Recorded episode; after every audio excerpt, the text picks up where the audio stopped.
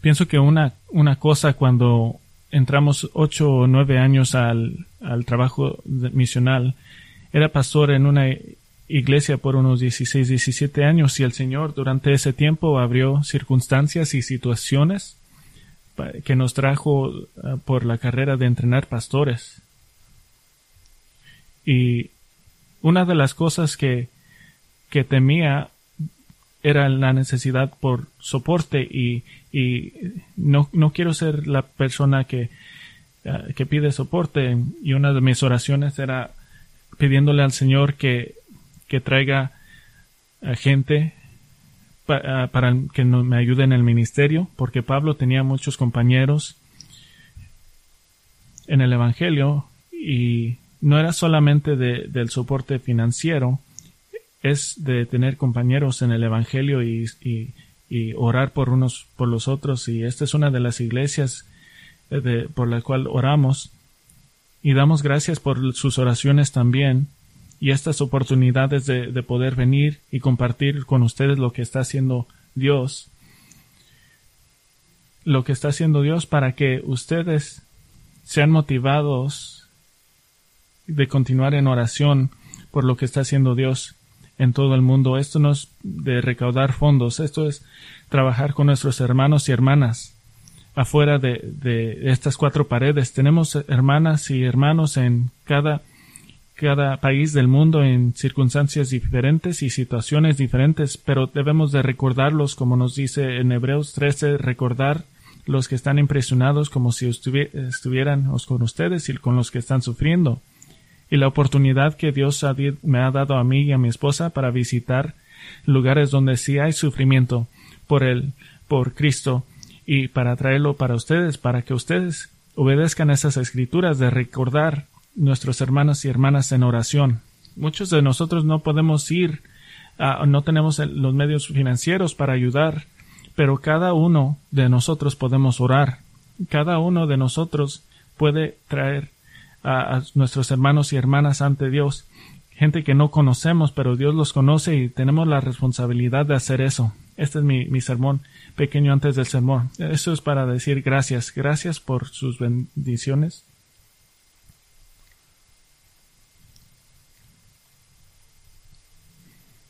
¿Qué tal esto? Esto es mucho mejor. En siguiendo con el tema de misiones este, esta mañana, quiero comenzar haciéndoles una pregunta. Y la pregunta es ¿cuándo comenzó el movimiento misionero cristiano? Y quizás muchos piensen que no, no empezó aquí en el siglo XIX, no, no comenzó con la Sociedad Misionera Bautista en, en los años 1900 o de los moravos en los años 1700, ni siquiera en la Reforma. Podemos ver que el, movimiento misionero comenzó después de Pentecostés y comenzó no por una conferencia de misiones o de una decisión de un comité o alguien que se sintió inspirado de salir fuera de Jerusalén para compartir la Biblia o el Evangelio, pero el movimiento misionar comenzó con una ejecución, comenzó con el asesinato de un hermano en Cristo el hermano Esteban. Después de que fue, que fue apedreado, nos dice en Hechos 1, y Saulo estaba de completo acuerdo con ellos en su muerte. En aquel día se desató una gran persecución en contra de la iglesia de en Jerusalén, y todos fueron esparcidos por las regiones de Judea y Samaria, y así que los que habían sido esparcidos iban predicando la palabra. Noten aquí, la muerte de, Esteban no trajo el resultado que fue entendido por los que lo mataron. El, sí esparció los creyentes, eso es lo que querían, pero no los paró de proclamar el Evangelio. Lucas habla específicamente que los que esparcieron fueron predicando la palabra. Entonces podemos decir que el movimiento misionero comenzó con persecución y con sufrimiento, con tribulaciones y hasta muerte el muerte de uno de nuestros hermanos. Y al considerar la historia del cristianismo, nuestra historia, esa persecución no ha terminado. Ha continuado desde entonces. Y como hablamos en la primera hora, cuando estábamos visitando en Pakistán, muchos de nuestros hermanos y hermanas, los desafíos que con los que tienen que tratar, es, les hablamos que un servicio de Navidad, uh, cuando vino alguien, un, un ataque suicida y, detonaron, y sufren mucho de discriminaciones, abuso, violencia, niños siendo molestados, uh, cosas terribles que pasan a, a tus a tus miembros de familia, hermanos y hermanas sufriendo. Un hombre que mencioné, un pastor, que es un buen amigo y hermano en, esa, en ese país, ha recibido ha recibido muchos problemas también. Un hombre se iba en, en un autobús y, y, le dieron el nombre de su esposo, de, de su esposa y de sus hijos y y demostró que tenía una pistola y, le dijo para de predicar a Jesús y le dijo un, unos meses después que, que lo amenazaron de nuevo. Él y muchos, muchos más están sufriendo persecución. Esto está sucediendo ahora, hasta, hasta en este país. Estamos viendo más ataques contra el cristianismo. Pero a pesar de las amenazas y los peligros y, y las dificultades y sufrimiento, ese amigo mío me dijo que no iba a salirse del país, pero iba a continuar predicando el Evangelio. Y cuando se trata de sufrir como misionero, no está solo. El apóstol Pablo, Pablo el, pionero de las misiones en la iglesia primitiva, también sufrió mucho. En 2 Corintios 11 describe sus, sus sus experiencias propias. Dice en versículo 24, cinco veces he recibido de los judíos treinta y nueve azotes, tres veces he sido golpeado con varas, una vez fui apedreado, tres veces naufragué, y he pasado una noche y un día en lo profundo, con frecuencia en viajes, en peligros de ríos, peligros de salteadores, peligros de mis compatriotas, peligros de gentiles, peligros de la ciudad, y así sigue. Falsos hermanos en trabajos y fatigas, en muchas noches de desvelo, es una lista grande y podía hablar más que tras la traición, acusaciones falsas, oposición, soledad, los que desafían su apostolado y así sigue. Y mientras pienso de Pablo y de mi amigo en, el sur Asia y los que están pasando por cosas así, ¿cómo es que pueden seguir? ¿Qué los motiva para seguir? Para mi amigo que me vea, y dice no me voy a salir de este país, tienen que escuchar el Evangelio. Los miro y, y, me pregunto qué es lo que lo motiva para hacer e, esa decisión. ¿Y cómo siguen? ¿Cómo continúan? Y para nosotros hoy, ¿qué podemos aprender de ellos? ¿Qué podemos aprender de su ejemplo? Como somos instruidos en la palabra de Dios para ser motivados y continuar en la misión de Cristo hasta con dificultades hermanos y hermanas, vienen para acá. Viene. ¿Qué es lo que vas a hacer? ¿Cómo vas a seguir siendo motivado para proclamar el Evangelio y vivir por él a la faz de la persecución y tribulaciones y sufrimiento? Quiero llevarlos a 2 Corintios capítulo 5, donde vamos a mirar lo que Pablo mismo nos dice directamente sobre lo que lo motiva a él para seguir a pesar de las dificultades. Esta carta en 2 Corintios es una carta personal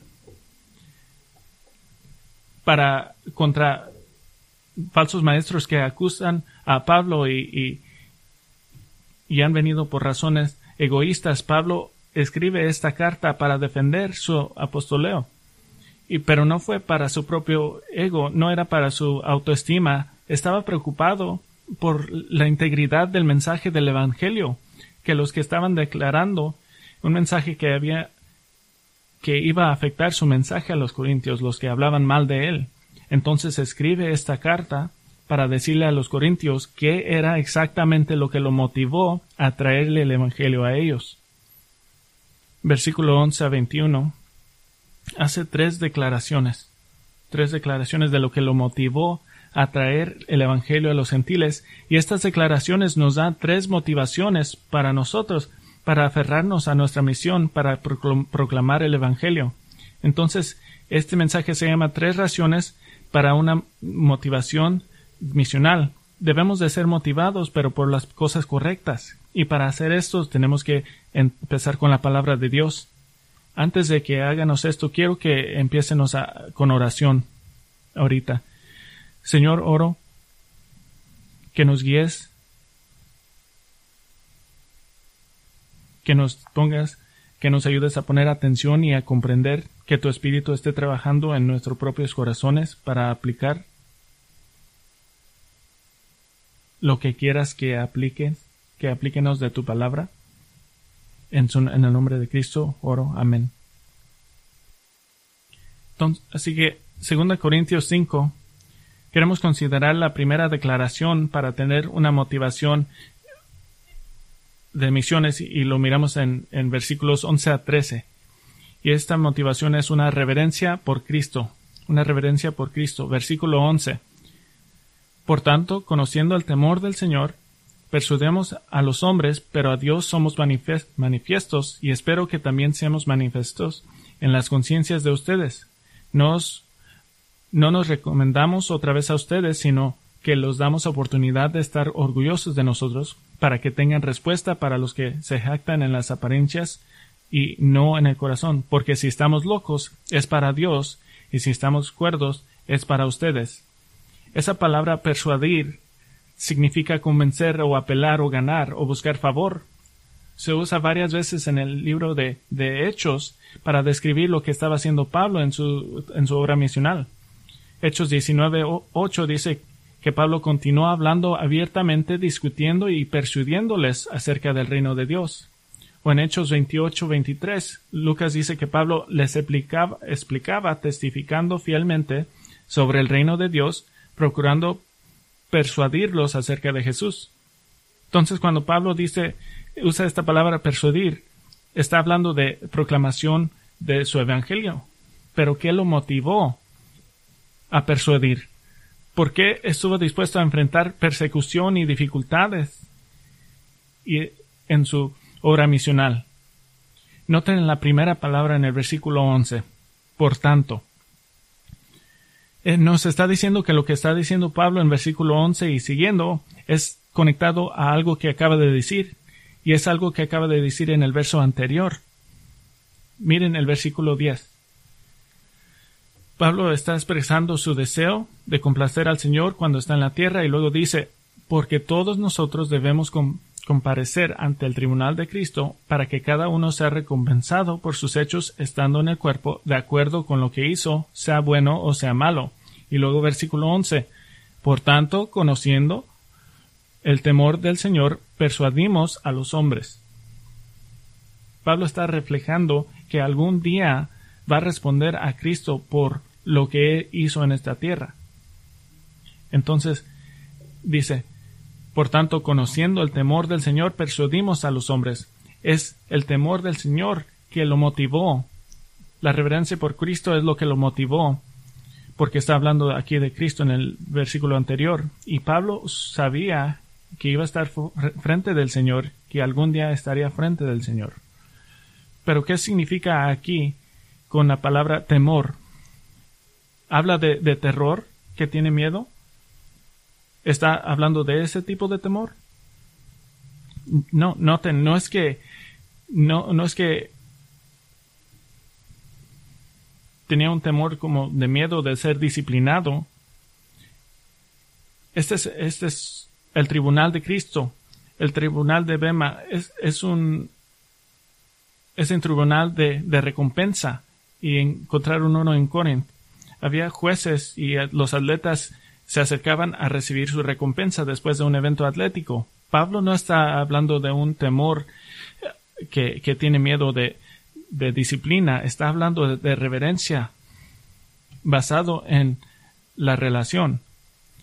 El, el, teólogo del siglo XIX, Charles Bridges, dice, el temor del Señor es esa reverencia afectuosa por la cual el Hijo de Dios se somete humildemente y cuidadosamente a la ley de su Padre reverencia afectuosa. Creo que esto es lo capta bien. La palabra afectuosa dice que el temor del Señor tiene sus raíces en una relación, pero también la reverencia nos dice que es una relación de asombro, de respeto y de adoración. Y esto es lo que está enfatizando Pablo. Está imaginándose ante el tribunal de Cristo, esperando a ver lo que dice Cristo, y Pablo no podía comprender, no, puede, no podía pensar estar de frente de, Cristo y decirle que hizo muy poco con lo que Dios le dio. En la Gran Comisión a menudo pasamos por alto el hecho, lo que dijo Jesús justo antes de, hacer discípulos. Dijo, Toda autoridad me ha sido dada en el cielo y en la tierra. Vayan pues y hagan discípulos. No es una sugerencia, no es, no es solamente una idea que tuvo Jesús para un movimiento de iglesia, estaba dando una orden. Y esa orden no era solamente a los discípulos, pero se extiende a nosotros también. Y aquí debemos de recordar que esto no es solamente una, sugerencia, es una orden del que tiene toda la autoridad en el universo.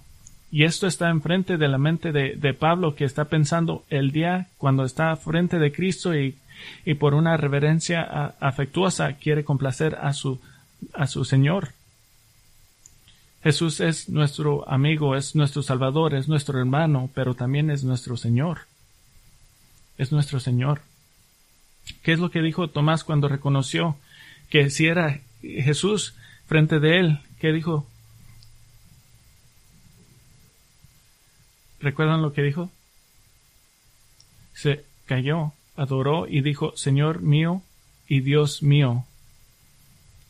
Y Pablo dijo en 1 Corintios 12, llamamos a Jesús Señor o Maestro por el Espíritu de Dios. Judas 4 dice que Jesús es nuestro soberano y nosotros somos sus, siervos o sus esclavos porque fuimos comprados con precio de nuestro soberano y existimos para glorificarlo y es lo que acaba de decir lo que dice Pablo después versículo 15 dice para que no vivan para sí sino para aquel para él Pablo estaba motivado para realizar misiones por reverencia a Cristo y es importante reflexionar y pensar qué tal nosotros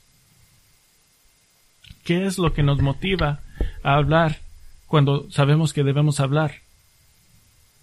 ¿Te imaginas un día ante, ante el tribunal de Dios como Pablo pensó ante, ante Jesús y esencialmente dando un reporte de cómo, un informe de cómo usaste el tiempo y el llamado que te ha dado, quieres darle un buen informe. Estás motivado de hacer discípulos por causa de una referencia afectuosa por Cristo. Pablo nos demuestra esto y debemos de seguir su ejemplo. El resto de versículos 11 a 13 esencialmente habla de cómo Pablo conoce los motivos reales de Pablo y él espera que ellos conozcan sus motivos también, no solamente para él, pero por el bien del Evangelio. Y luego da una segunda motivación, versículo 14, no solamente por reverencia por Cristo, sino también por el amor de Cristo. Versículo 14. Pues el amor de Cristo nos apremia, habiendo llegado a esta conclusión, que uno murió por todos y consiguiente todos murieron. Y por todos murió para que los que viven ya no vivan para sí, sino para aquel que murió y resucitó por ellos. De manera que nosotros de ahora en adelante ya no conocemos a nadie según la carne, aunque hemos conocido a Cristo según la carne, sin embargo, ahora no lo conocemos así. De modo que si alguno está en Cristo, nueva criatura es, las cosas viejas pasaron, ahora han sido hechas nuevas. Noten que Pablo comienza con la segunda declaración, pues el amor de Cristo nos apremia. Y ahora no se refiere a su amor por Cristo, sino al amor de Cristo por él. Y está y, usa la palabra apremia. Esta es la idea de, forzar o restringir algo. Es como paredes de, de un canal que, que, causa que el agua vaya a una dirección. Y Pablo está haciendo esta dirección, que siente esta presión, que es obligado. Pero no es una obligación negativa, no, no es opresiva, es como la presión que una madre siente para, para para cuidar a su bebé o quizás de, de un amigo, de un compañero en, que quiere ayudar a, su compañero. Es una presión positiva.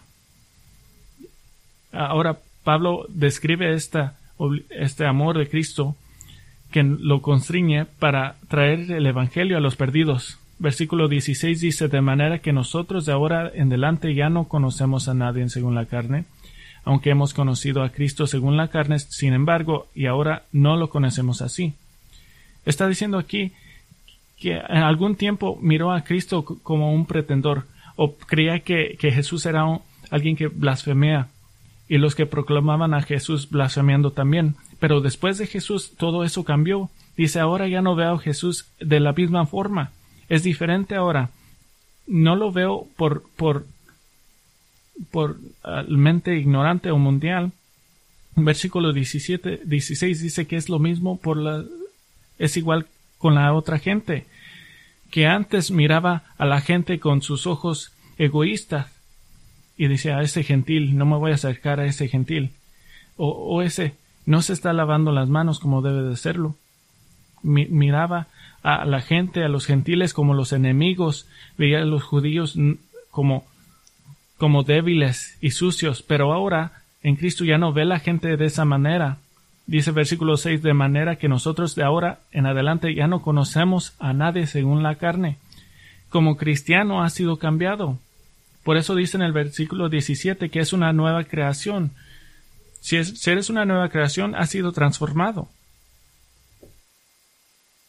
Y ese es el caso para Pablo. Mira el mundo por ojos diferentes, ojos de eternidad.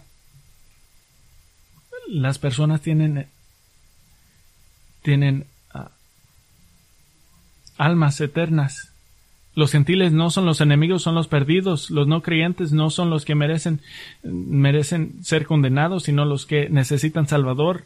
Ya no lo despreciaba, ahora estaba agobiado por ellos, agobiado por sus almas.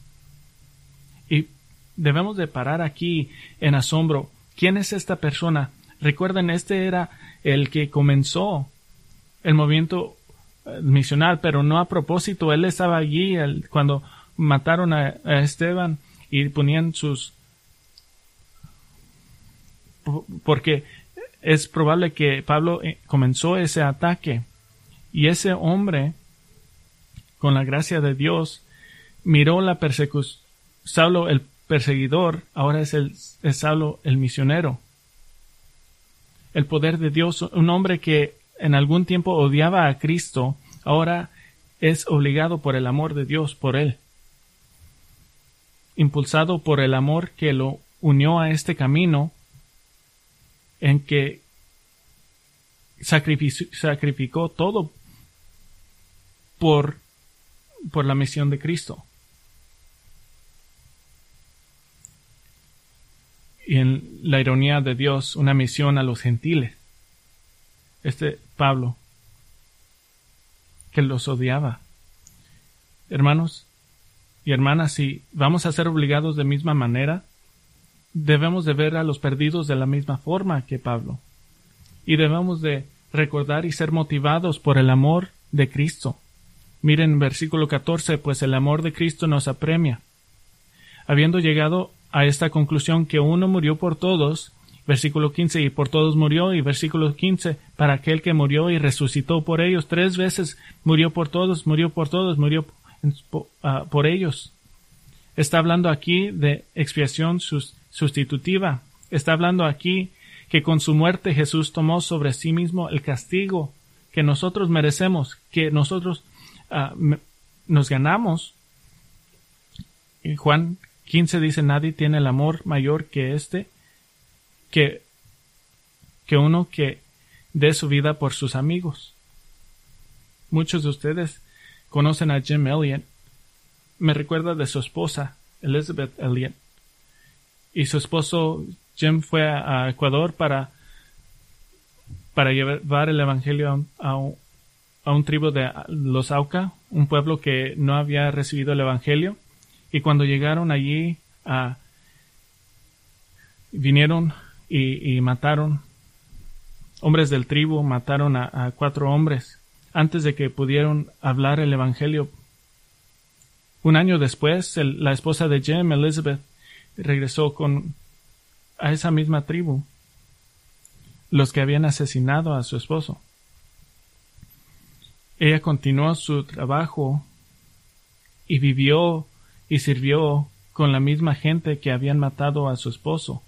¿Por qué hizo esto? Dijo que era el amor de Cristo que la apremió. Recuerda, me recuerda de mi amigo en Pakistán.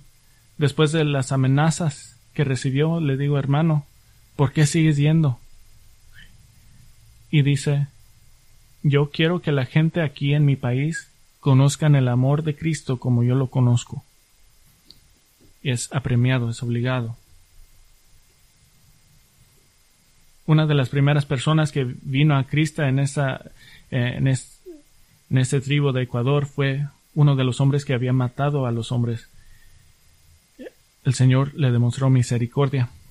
Y su ejemplo es increíble y pero hay un ejemplo más grande, más increíble, cuando el santo, bueno, soberano, Señor del universo se convirtió hombre, sufrió como hombre y fue colgado por sus enemigos. Así nos dice Romanos 5, porque mientras éramos aún enemigos, Cristo murió por nosotros. Esta es la, la expresión más grande del amor que el mundo jamás había visto. Hermanos y hermanas, pensar que Jesús vendría aquí y daría su vida por personas como nosotras? El amor de Cristo nos debe de obligar. Jesús pagó todo y lo hizo por reverencia y sumisión al Padre y por el amor y por su amor por nosotros. Y lo que hace más convincente es como ese amor causa que el Espíritu transforma nuestros, corazones a nueva dirección, a nueva persona, a nueva creación, como dice Pablo. Y lo miramos esto en versículo 15, dice, y por todos murió para que los que viven ya no vivan para sí, sino para aquel que murió y resucitó por ellos. Y luego Pablo resume en versículo 17, de modo que si alguno está en Cristo, nueva criatura es, las cosas viejas pasaron y ahora han sido hechas nuevas. ¿Qué nos está diciendo?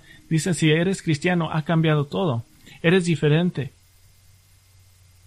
No solamente en la capacidad y la habilidad de obedecer y seguir a Cristo, pero hasta en tu propio corazones y actitudes hacia los, los demás, especialmente los perdidos, todo es diferente. Tienes un Señor nuevo y un corazón nuevo.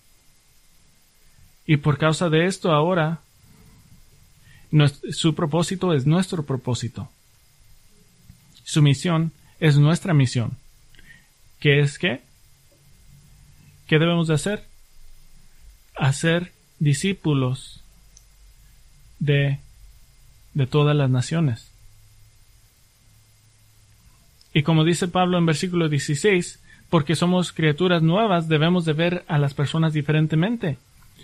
Como Pablo, debemos de tener una perspectiva eterna a los que nos rodean y los que están en el mundo cuando estoy con mi cuando salgo con mi hija Brie tiene ah, deformidad física un defecto de nacimiento y cuando salgo con ella soy muy consciente cuando la miran otras personas porque se mira diferente. Y podemos mirar esas, esos ojos de curiosidad, las miradas perplejas y las miradas confusas. Y esas miradas me molestan, pero no me molestan tanto como los que la miran con, con disgusto, como, o, como la, la desprecian, como si fuera una criatura anormal. Pero podemos hacer eso en una forma espiritual.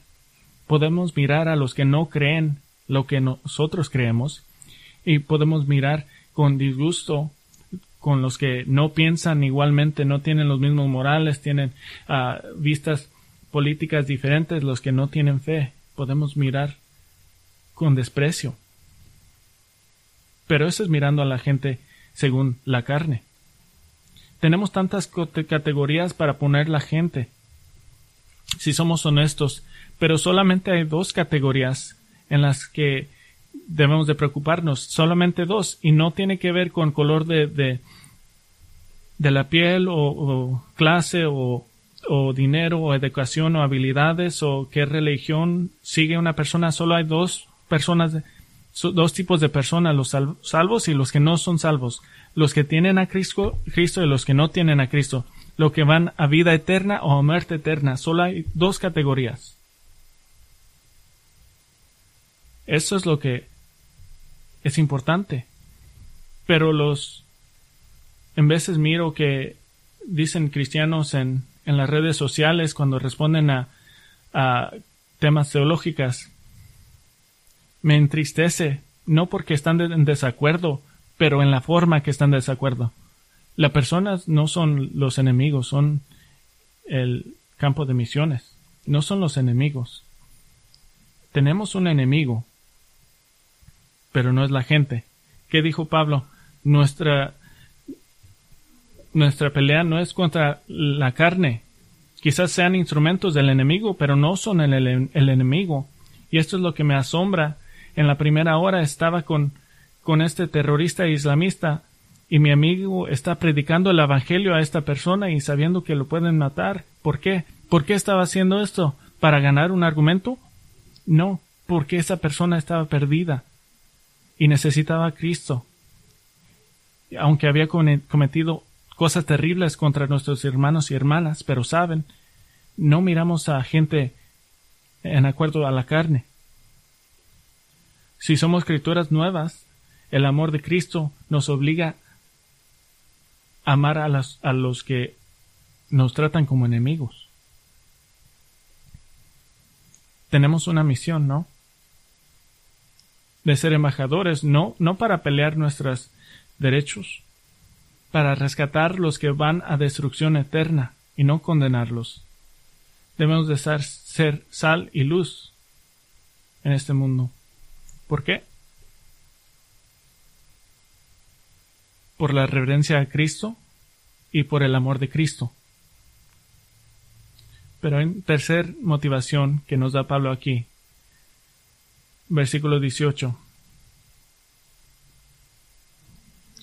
Y todo esto procede de Dios, quien nos reconcilió con Él mismo por medio de Cristo y nos dio el ministerio de la reconciliación. Es decir, que Dios estaba en Cristo reconciliando al mundo con Él mismo, con Él mismo, no tomando en cuenta a los hombres sus transgresiones, y nos ha encomendado a nosotros la palabra de la reconciliación. Por tanto, somos embajadores de Cristo, como si Dios rogara por medio de nosotros. En nombre de Cristo le rogamos, reconciliense con Dios, al que no conoció pecado, lo hizo pecado por nosotros, para que fuéramos hechos justicia de Dios en él. ¿Escucharon una palabra que fue repetida en este texto? ¿Qué palabra era? La palabra reconciliación. Cinco veces en tres versículos, Pablo usa la palabra reconciliación o una variación. Dos en el versículo 18, una dos en el versículo 19 y luego lo ilustra en el versículo 29.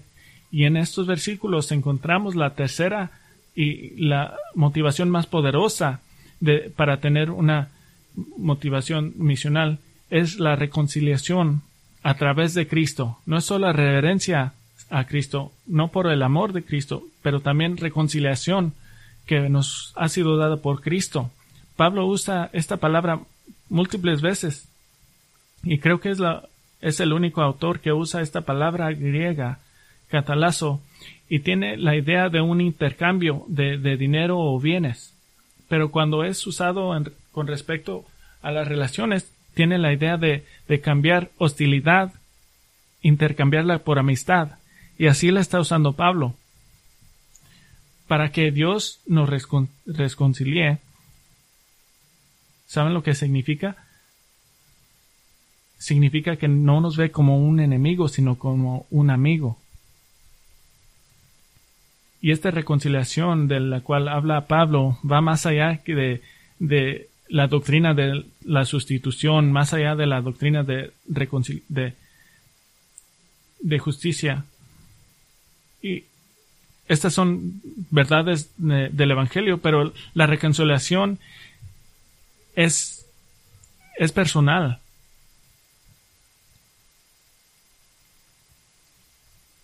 Imagínense en un, una escena de, un tribunal y estamos acusados ante el juez, culpables de, los delitos que hemos, que se nos ha acusado. y el juez va a dar la sentencia y la doctrina de justificación sería como si el juez nos declara inocentes y la doctrina de la sustitución sería a la base de esa declaración de inocentes. Es decir, que nuestras, eh, nuestro castigo ha sido pagado. Pero de hecho, el juez fue el que tomó sobre sí mismo el castigo de nuestros crímenes. Pero aquí es donde viene la reconciliación. Es como si reconocemos los crímenes que hemos cometido y merecemos castigos y estos crímenes fue cometido ante o contra el juez y ahora el juez está diciendo no eres eres inocente porque yo he pagado por tus crímenes, pero ahora tú eres mi amigo.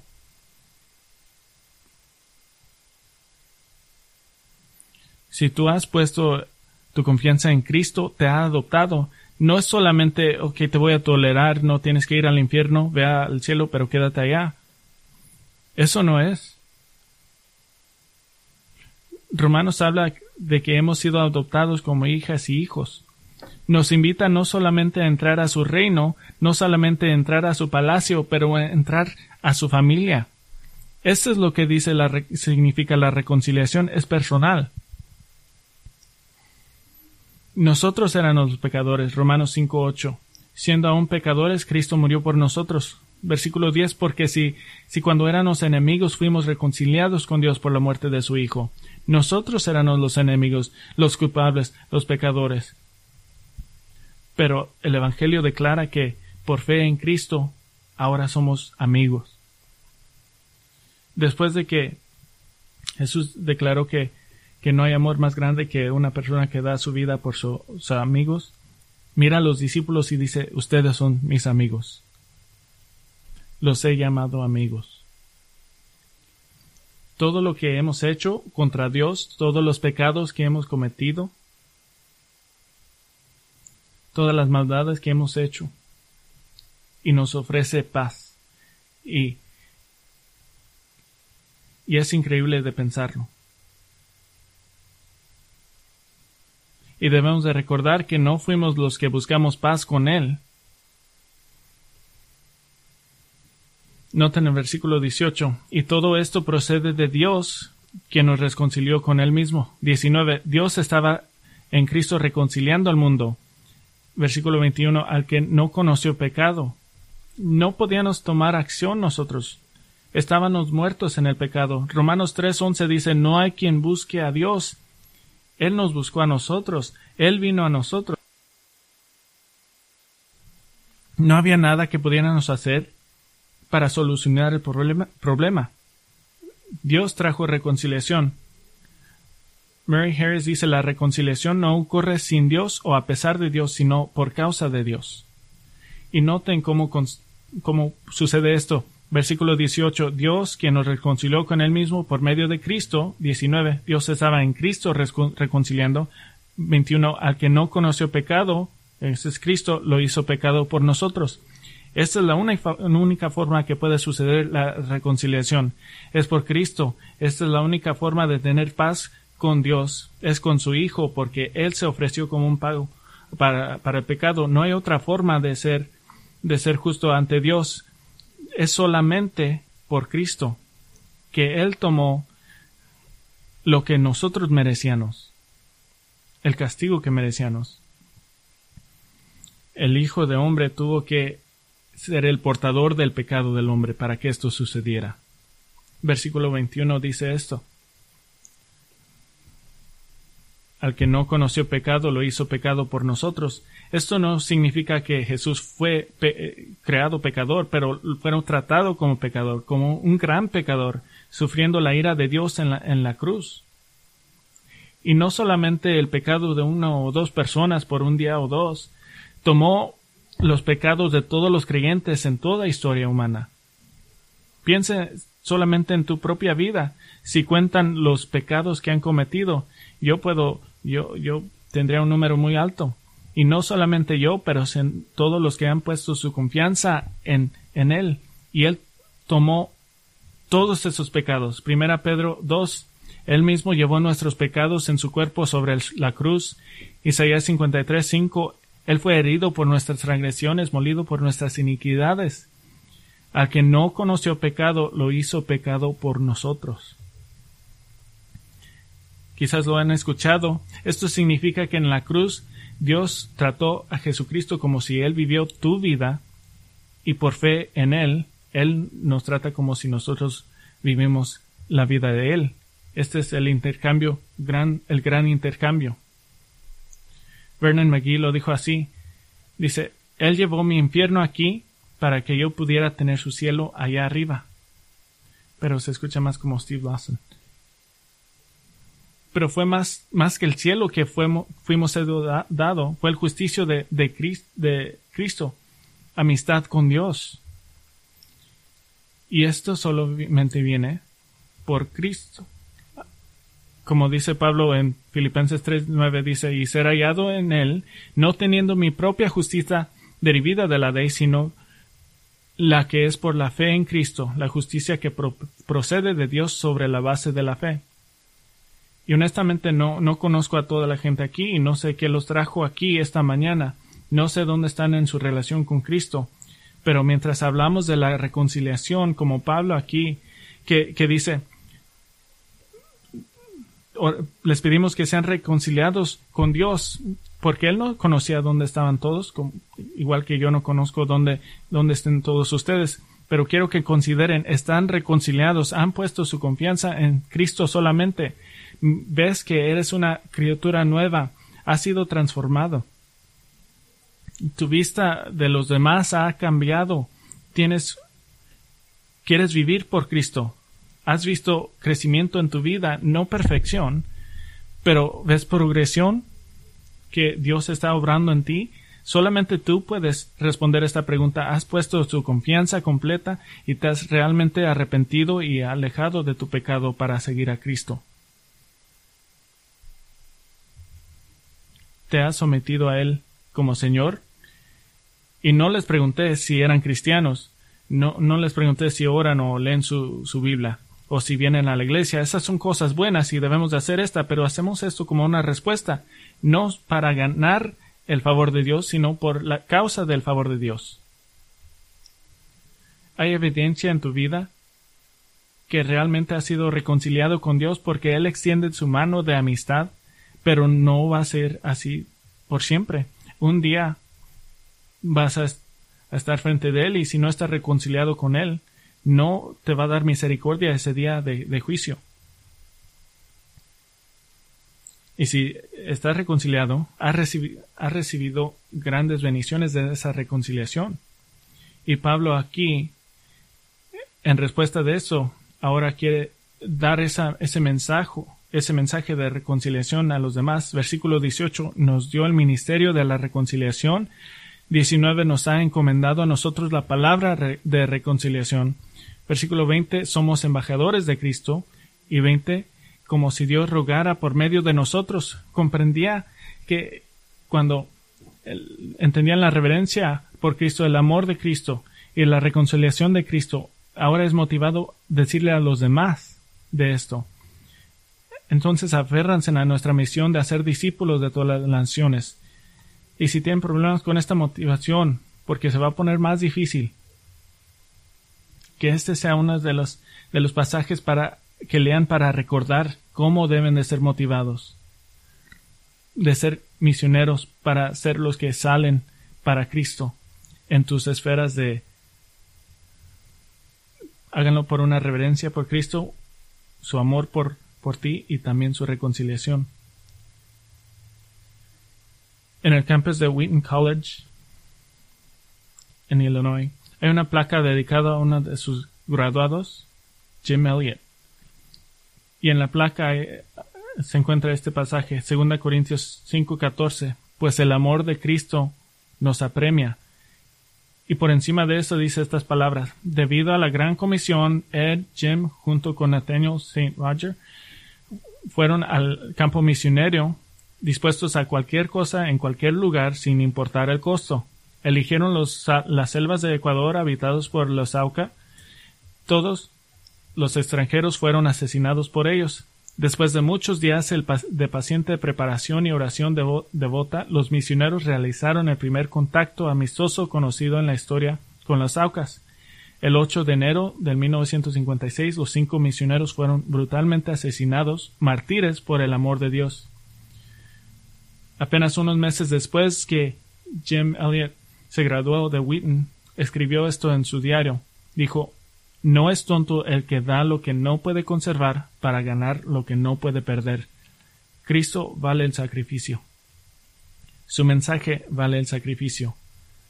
Y los perdidos valen el sacrificio. Oremos.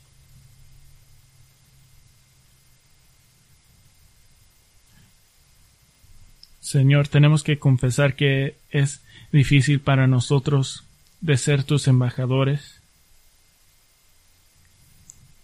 sabemos que la necesidad de,